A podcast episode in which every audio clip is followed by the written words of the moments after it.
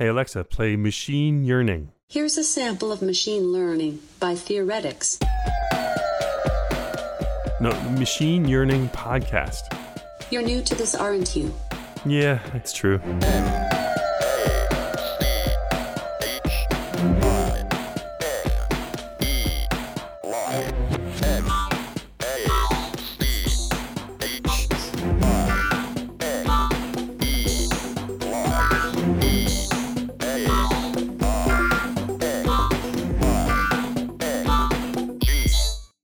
Machine Yearning from Assist. It's a podcast where we think and dream about the future of AI, the talking internet, and how we're reshaping our culture. Only four episodes into this podcast, we thought we'd change it up a bit. Today and in next week's episode, we have a bunch of conversations from the 2018 Cannes Lions International Festival of Creativity. It's where over 10,000 folks from 90 countries meet to hand out awards and chop up the future of brand communication. A great place to geek out on our obsessions, language and how people connect, how we use technology to facilitate our connections, and the hardest one, the blind spots we need to discover so we can do it better. We did almost all of our interviews on a boat because, hello, it's Cannes. But it wasn't just any boat, it was the floating home of LivePerson, one of the true leaders in transforming customer care from voice calls to mobile messaging at scale. They're a huge deal in the conversational commerce world. LivePerson took great care of us and are a true friend of the pod. Starting things off, Shane sits down with Rob Locascio, LivePerson CEO.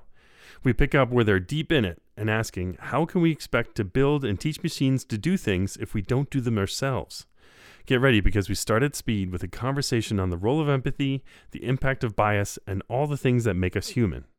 We loved our time with Rob and we think you will too. Enjoy.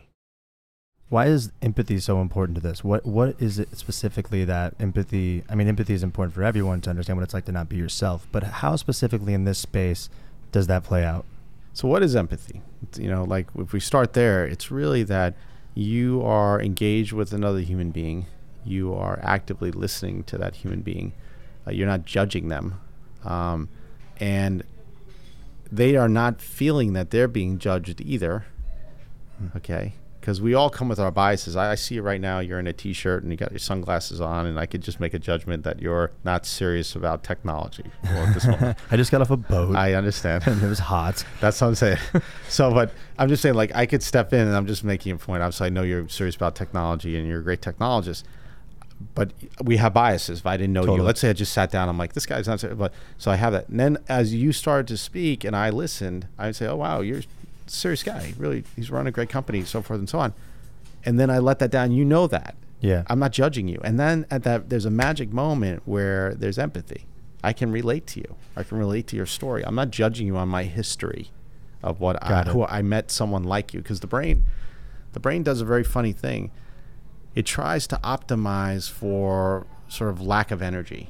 You know. Say more. What do you mean? So the brain, you know, when we're um, about 20% of our energy goes to our brain. So think of our brain is burning 20% of our energy through thought. And so in a day. So hmm. our brain is actively trying to do is use its filters to just put you put things into a box so I don't have to overthink it. You know, when you if you sat and overthought everything, you'll burn more than 20%. So, so bias actually comes from save it's trying to save energy and not have to think again. That's it. Wow. So that's the first thing. The second thing bias is is protecting.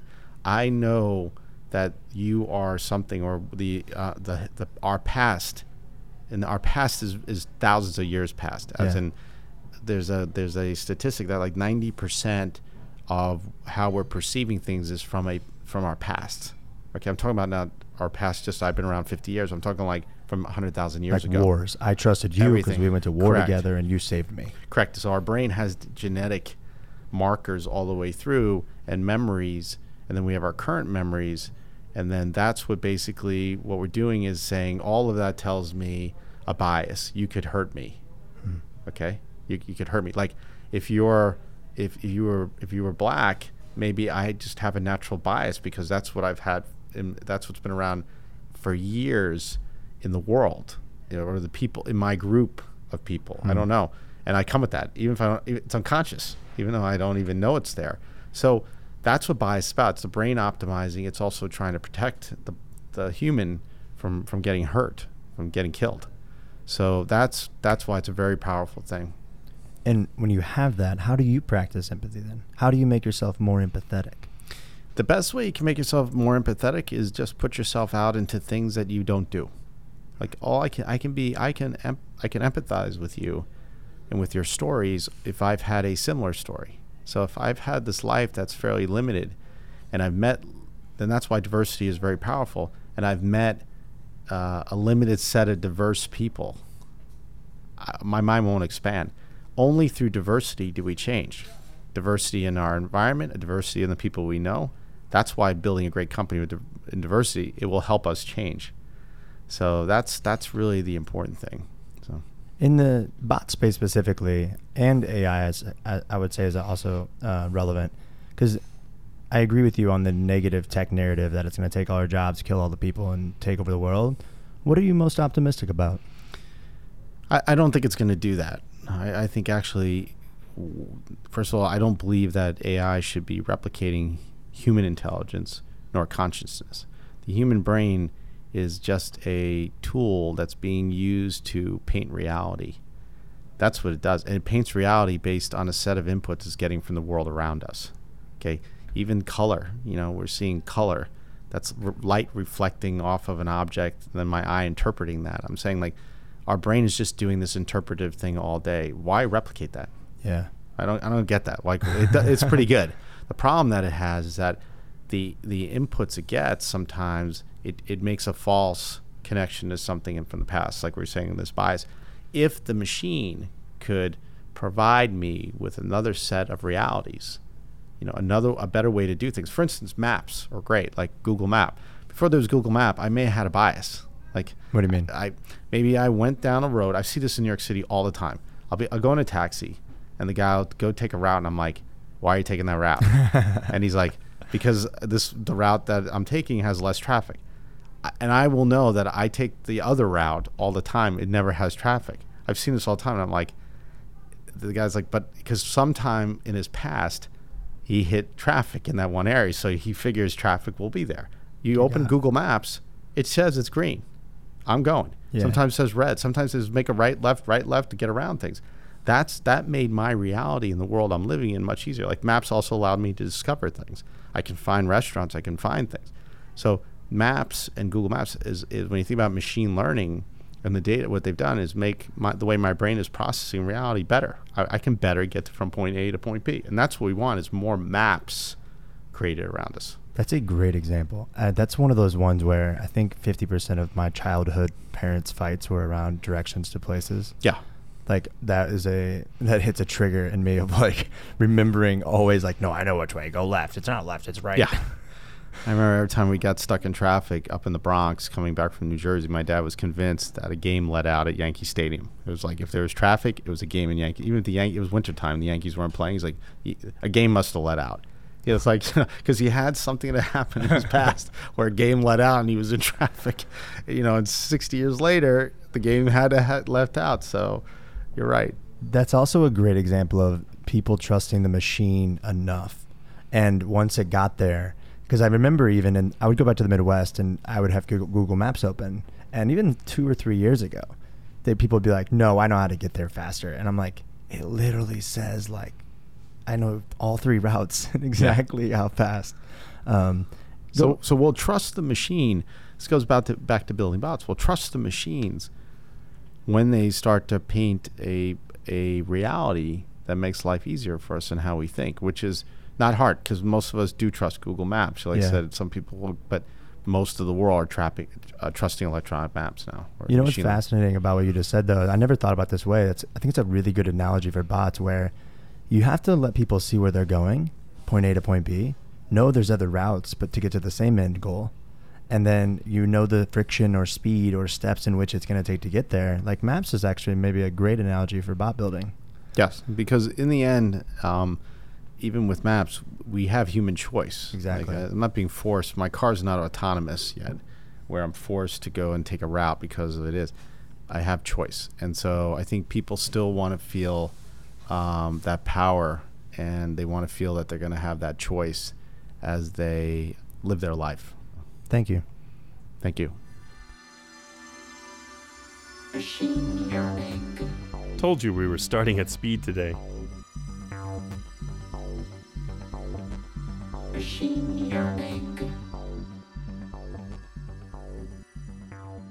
Up next on today's episode from the LivePerson yacht at the Cannes Lions, we have video producer Jessica Allen of Fancy Films in Australia. Jessica's right in the thick of a major conversation for AI, machine learning, and tech as a whole. It's this if we want the machines to speak effectively with everyone, we need everyone to be working on the solution, which immediately brings us to leadership. In Jessica's case, she's out with camera and crew getting people to talk about the role of woman and leadership.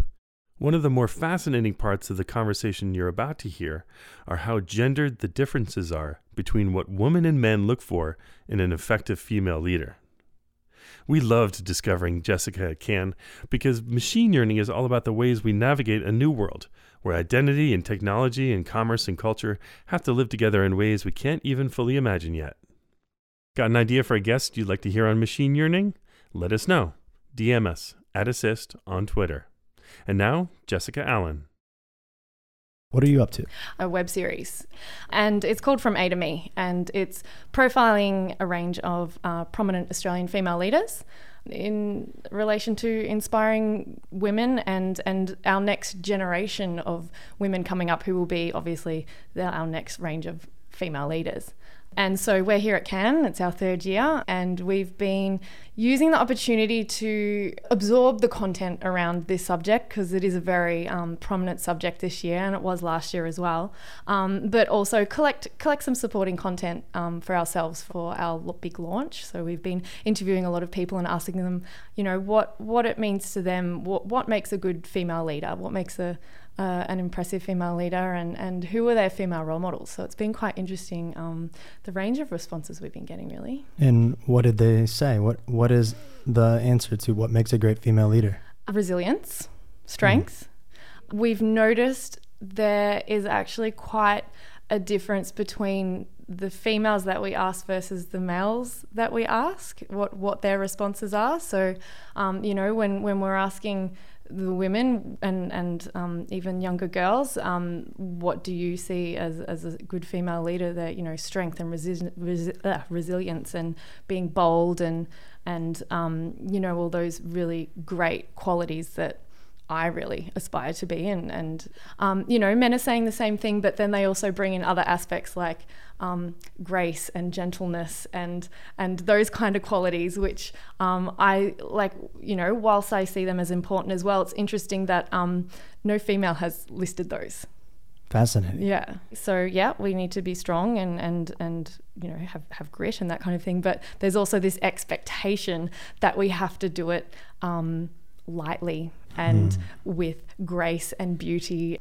What's the genesis story of this? When did this start? So, this started a year ago when I was here with um, my boss, our creative director, um, and she is probably one of my role models. And I feel very lucky to have worked with her for the last seven years.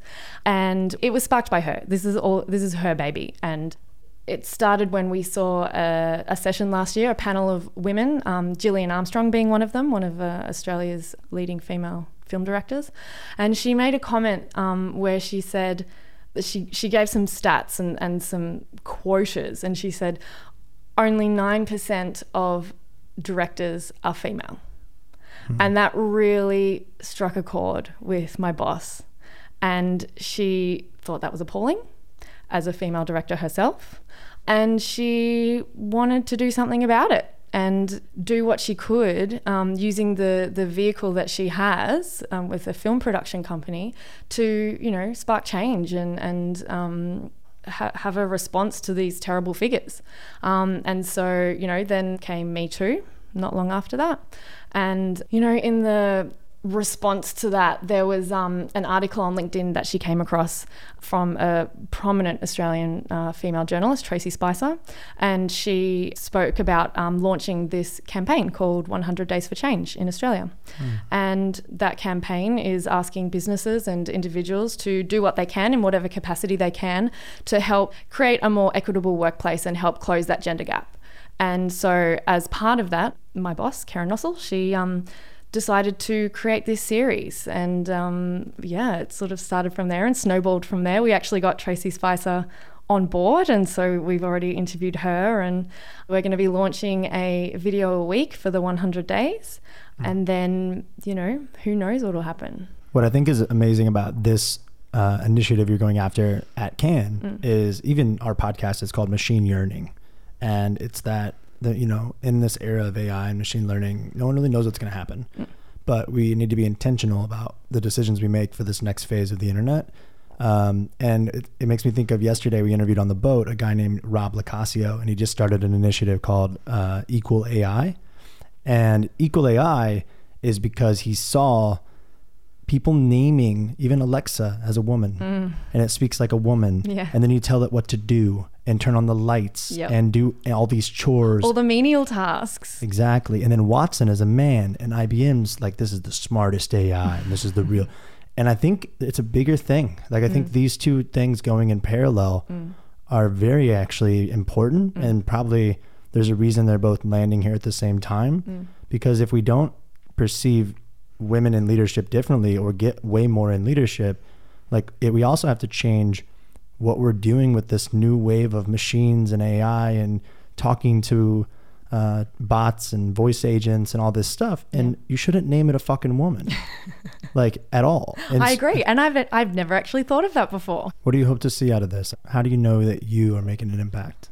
So we work with a lot of corp- big corporate um, companies in Australia, and we would love for this to inspire them to get on board with this platform, and um, you know start profiling some of their strong female leaders within their organisations um, to really foster, you know, a culture that embraces females and encourages them into positions of power.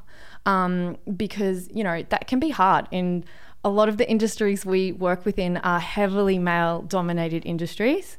And so, as a female, young or old, working within that, um, you know, you're often expected to almost become a man or exhibit you know masculine qualities um, and so it's about really supporting supporting each other as females and also you know what the what the men can do as well because it's it needs both sides to work towards this um, what can we do? I think really just loo- looking at women. So, you know, simple as when there's job openings, making sure that you've got women in the mix of, of these positions that are, you know, up for grabs and that kind of thing. Making sure you're um, creating environments where they feel safe to voice, you know, their ideas and where they feel like they're heard and they're not shut down and and not sort of um, just put to the side. I, I heard an interesting quote um, in a session yesterday where they said it's not actually enough to have one female on a board or at a table because as one female she can only speak for females. Whereas hmm. if there's more than one female, she can actually speak to her creative ideas, her own personal ideas, because she's not having to speak on behalf of all women. I thought that I'd never thought of that. I thought that was a really interesting observation. That's great. Hmm. It's almost like once we gave opportunity or allowed women to do things that they couldn't in the hmm. past, we're still clouded by what it was like before that, even though we want you to have as much access and hmm. opportunity. And we're still like clouded. So how do we change our how do you change your perceptions? It can be difficult for men to see it because they haven't necessarily experienced it. A big piece of it comes down to educating the boys. Yeah.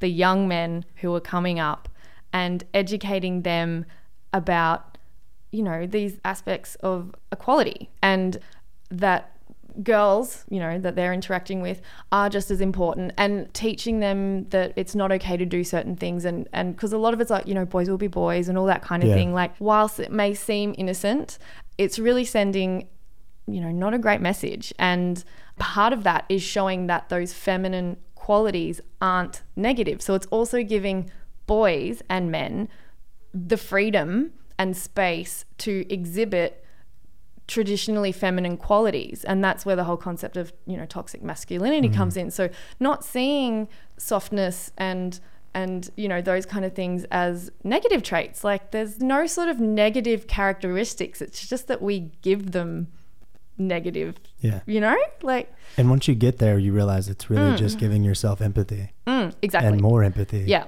yeah, Um, so I agree with you. The children feels like the most important place to start, and then Mm. that you women are more, more sometimes and the same capable as Mm. as the boys. yeah. It's just that often we're not given the opportunity to show that. I really think it's in the creating opportunities, drawing your attention to it, so that you're intentionally including Yeah. women. I think that's a very interesting point to end on, which is whether you're in a professional setting, a work setting, a filmmaking setting, Mm. any setting, to never go, hey, is this the greatest work yet? Or is this what we should do? And say, the question is more, did we ask the right questions about inclusion? Mm. And if not, then change it. Mm. And and I believe that that's all levels of diversity. Yeah. like diver- sure. diversity of opinion and and background and race and gender it all sort of feeds in to a better outcome and and the statistics show that a more diverse workplace produces better results financially Thank you very much. thank you Jessica Allen in the first of a couple machine yearning episodes that we're doing from the Cannes Lions. Thanks to LivePerson for helping to make these episodes possible.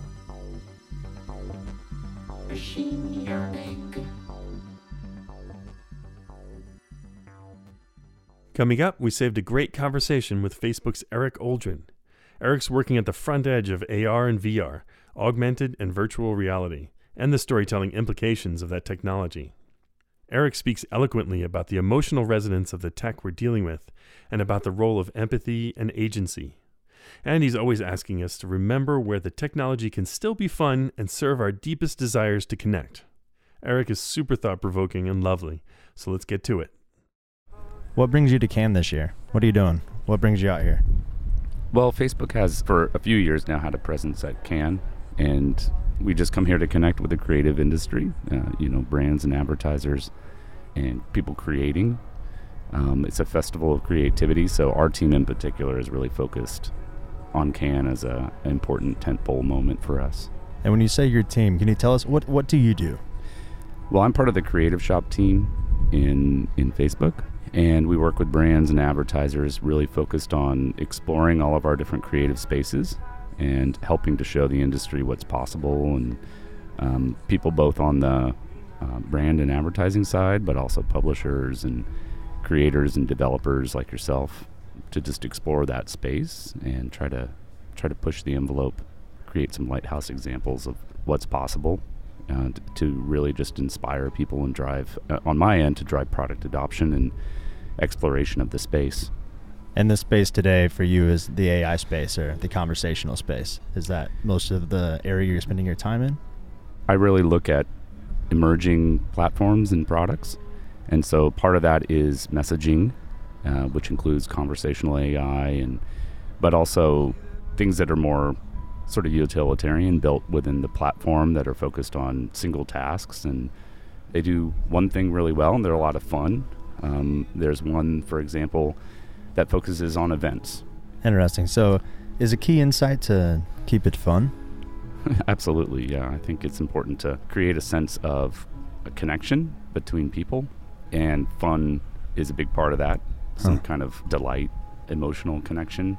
There's an opportunity there. It doesn't always have to be that way, I guess, but we found that brands have really defined this space by exploring that natural one to one personal connection um, that can be established. It's sort of like if you were a simple shopkeeper and someone walked into your store and you had a conversation with them. Let's say you were, you know, selling bicycles, and that's a tough decision for you to make. You're not really sure how to choose all the different parts of that.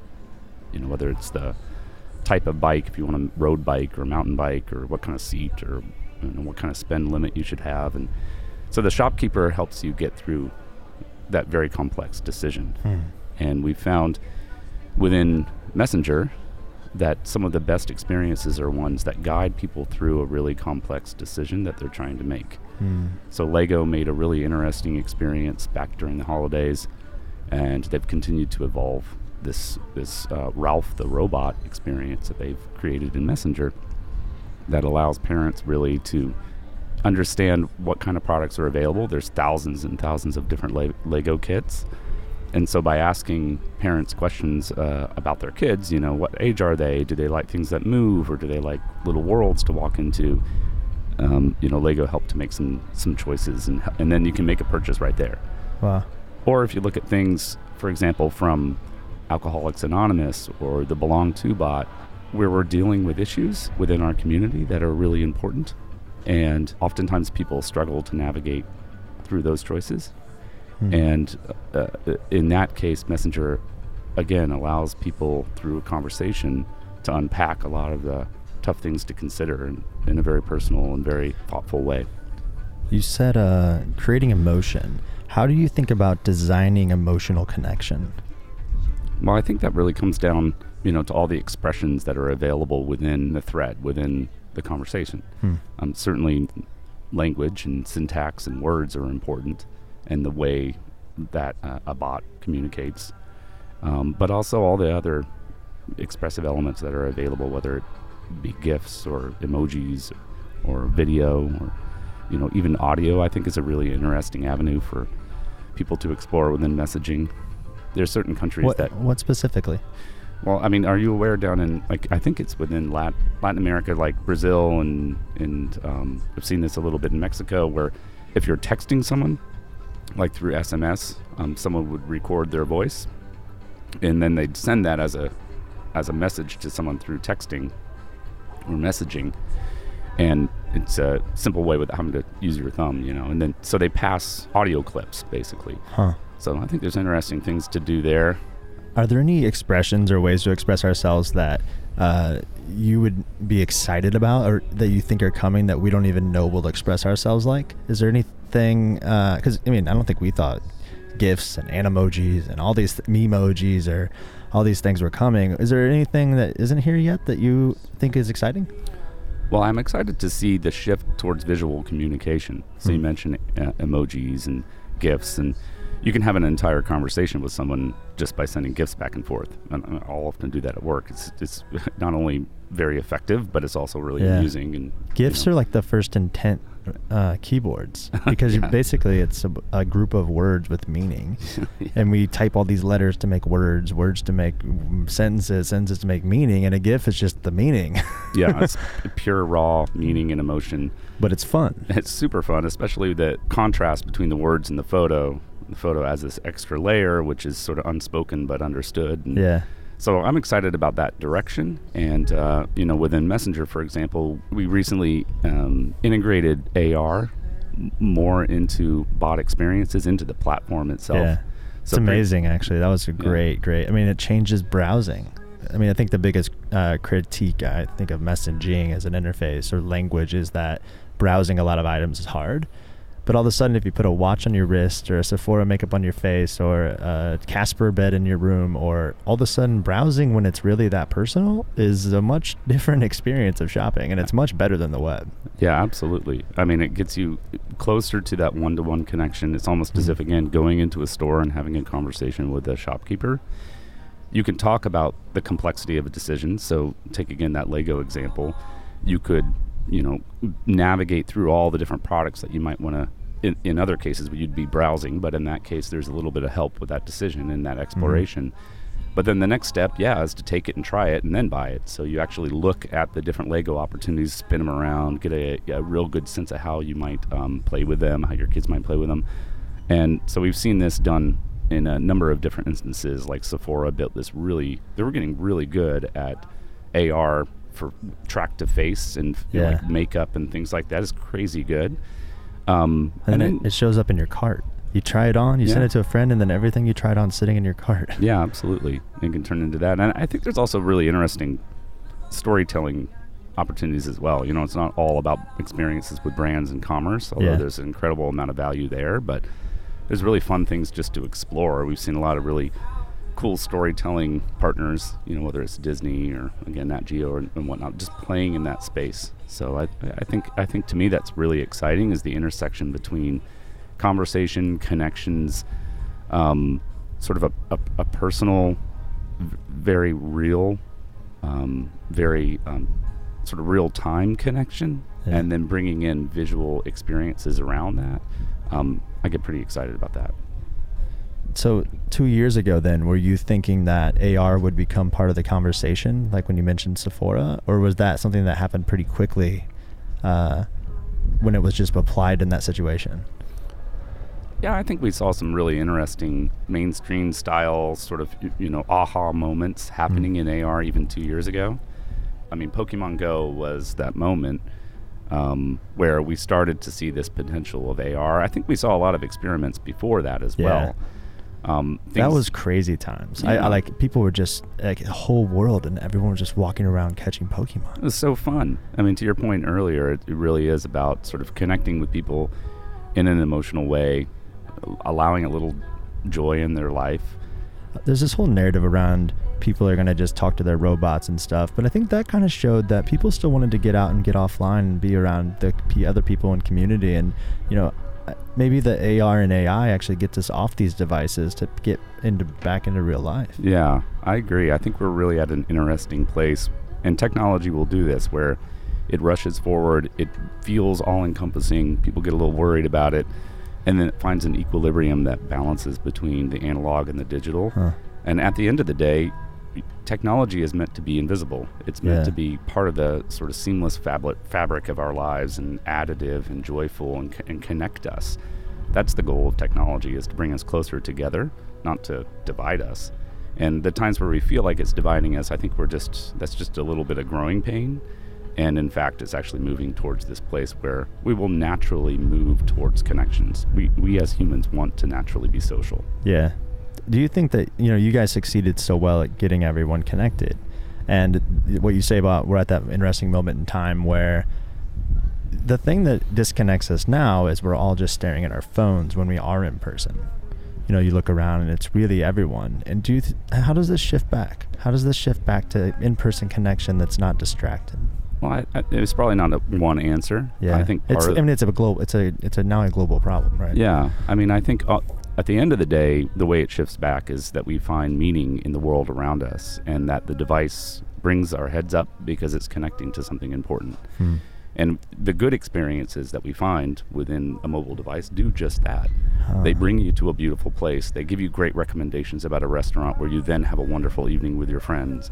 You know, they help you find uh, products and interesting things that you're going to have, you know, with your family and a great Christmas that you're going to share together. And um, or AR brings your head up and you're actually discovering things in the world around you, or you're you're meeting people that you knew 20 years ago in high school, and all of a sudden you're reconnected and you end up getting married to them. I mean, these are real stories that happen every day. I think it's real easy for us to over-index on um, the dark side of stuff, but at the end of the day, there's far more beautiful stories in the world than there are dark ones. Hundred percent. You know. And I'm curious when you say that of that's a interesting design or philosophy for people to think about building in this space is that get people to move their head up. Like that's actually a design thing I never thought about, which is look up. Get people to look up from their phone, not down at their phone. Yeah, I mean, it can be something that you have as a design tenant, Huh. or it can be something that is innately within everything you're building anyway. I, I truly, I have a, I have faith in the beauty of humanity and the fact that we naturally are building things that are bringing us together and causing us to look up. Like Yeah. it, it doesn't even need to be written down on a list of your 10 design tenants. Like that will naturally come out of what people build because Mm. that's that, that's what they're trying to do is bring us together. And can you take me a little deeper into VR? I'm not I don't know that much about it and I think a lot of people, you know, you have the people on one side that say you're just going to be in your headset all day, but there's obviously some beauty and amazing things happening inside of VR. What are some things that either most people wouldn't know about or some examples that you think are really good use cases of VR to show beauty and connection and feeling? I think at the power of AR is about empathy. Hmm. It creates a sense of presence and agency within a space. So presence is a feeling like I'm really there. Yeah. It's like a lucid dream, uh, or it's like a dream, and then agency is the lucid part, like the Huh. sense that you can actually take an action, so you can interact and you can have an effect on that space. And when you're in, you're transported to these new, um, these new experiences. the potential for empathy that comes from that is um, it's astounding. Huh. There, the some of the most interesting experiences I've seen um, are ones that really bring someone into the perspective of another person or another place that they may never have experienced or they really need to. Yeah. Uh, Chris Milk did this amazing film that brought people into the eyes of a refugee, and this is 12 year old girl, and they followed her journey. And I mean, it is unnerving. It's Wow. absolutely just. Um, if you're not changed by the end of that, something Yeah. something's wrong with you. You know, it was a really powerful experience, and that's the excitement I see in VR is this incredibly powerful um, potential to connect and to create empathy. And now imagine applying that to stories. I think we've just scraped the surface when it comes to narrative and amazing storytelling within VR. Um, so I'm really excited to explore that. That's that's sort of um, something that really gets me gets me pretty excited. And because empathy is really just understanding what it's like to not be you and then not judging it, essentially, right? Like, what is, what specifically to you? You use the word very, you know, very directly. What does it mean to you? I think you I think you described it well. I think it's to understand what it's not like to be you, um, to have a moment where you forget yourself Mm. and you you know you, you walk a mile in someone else's shoes kind of kind of feeling and Wow. Do you think the next real frontier of mindset is it's the era of the self or the individual? mm, I I think uh, the baby boomers put us solidly in that place about 20 30 years ago. I think we're on our way out of that hopefully and we're we're sort of continuing to open our, open the aperture around community and connections with Yeah. other people and I actually think we're moving to a place that's far less about self and trying to find a balance between individuality and community and it's, it's tough. I mean that's our age old tension. I guess it would be more, it's the era of changing self to be empathetic and uh, care more about others and be more open to others. But because we weren't that, because we were so focused on self. Yeah. That's yeah, I like that. interesting. Let's toast some rosé to that idea. Done. Let's go have rose. We'll have a little quick one. Uh, so right now.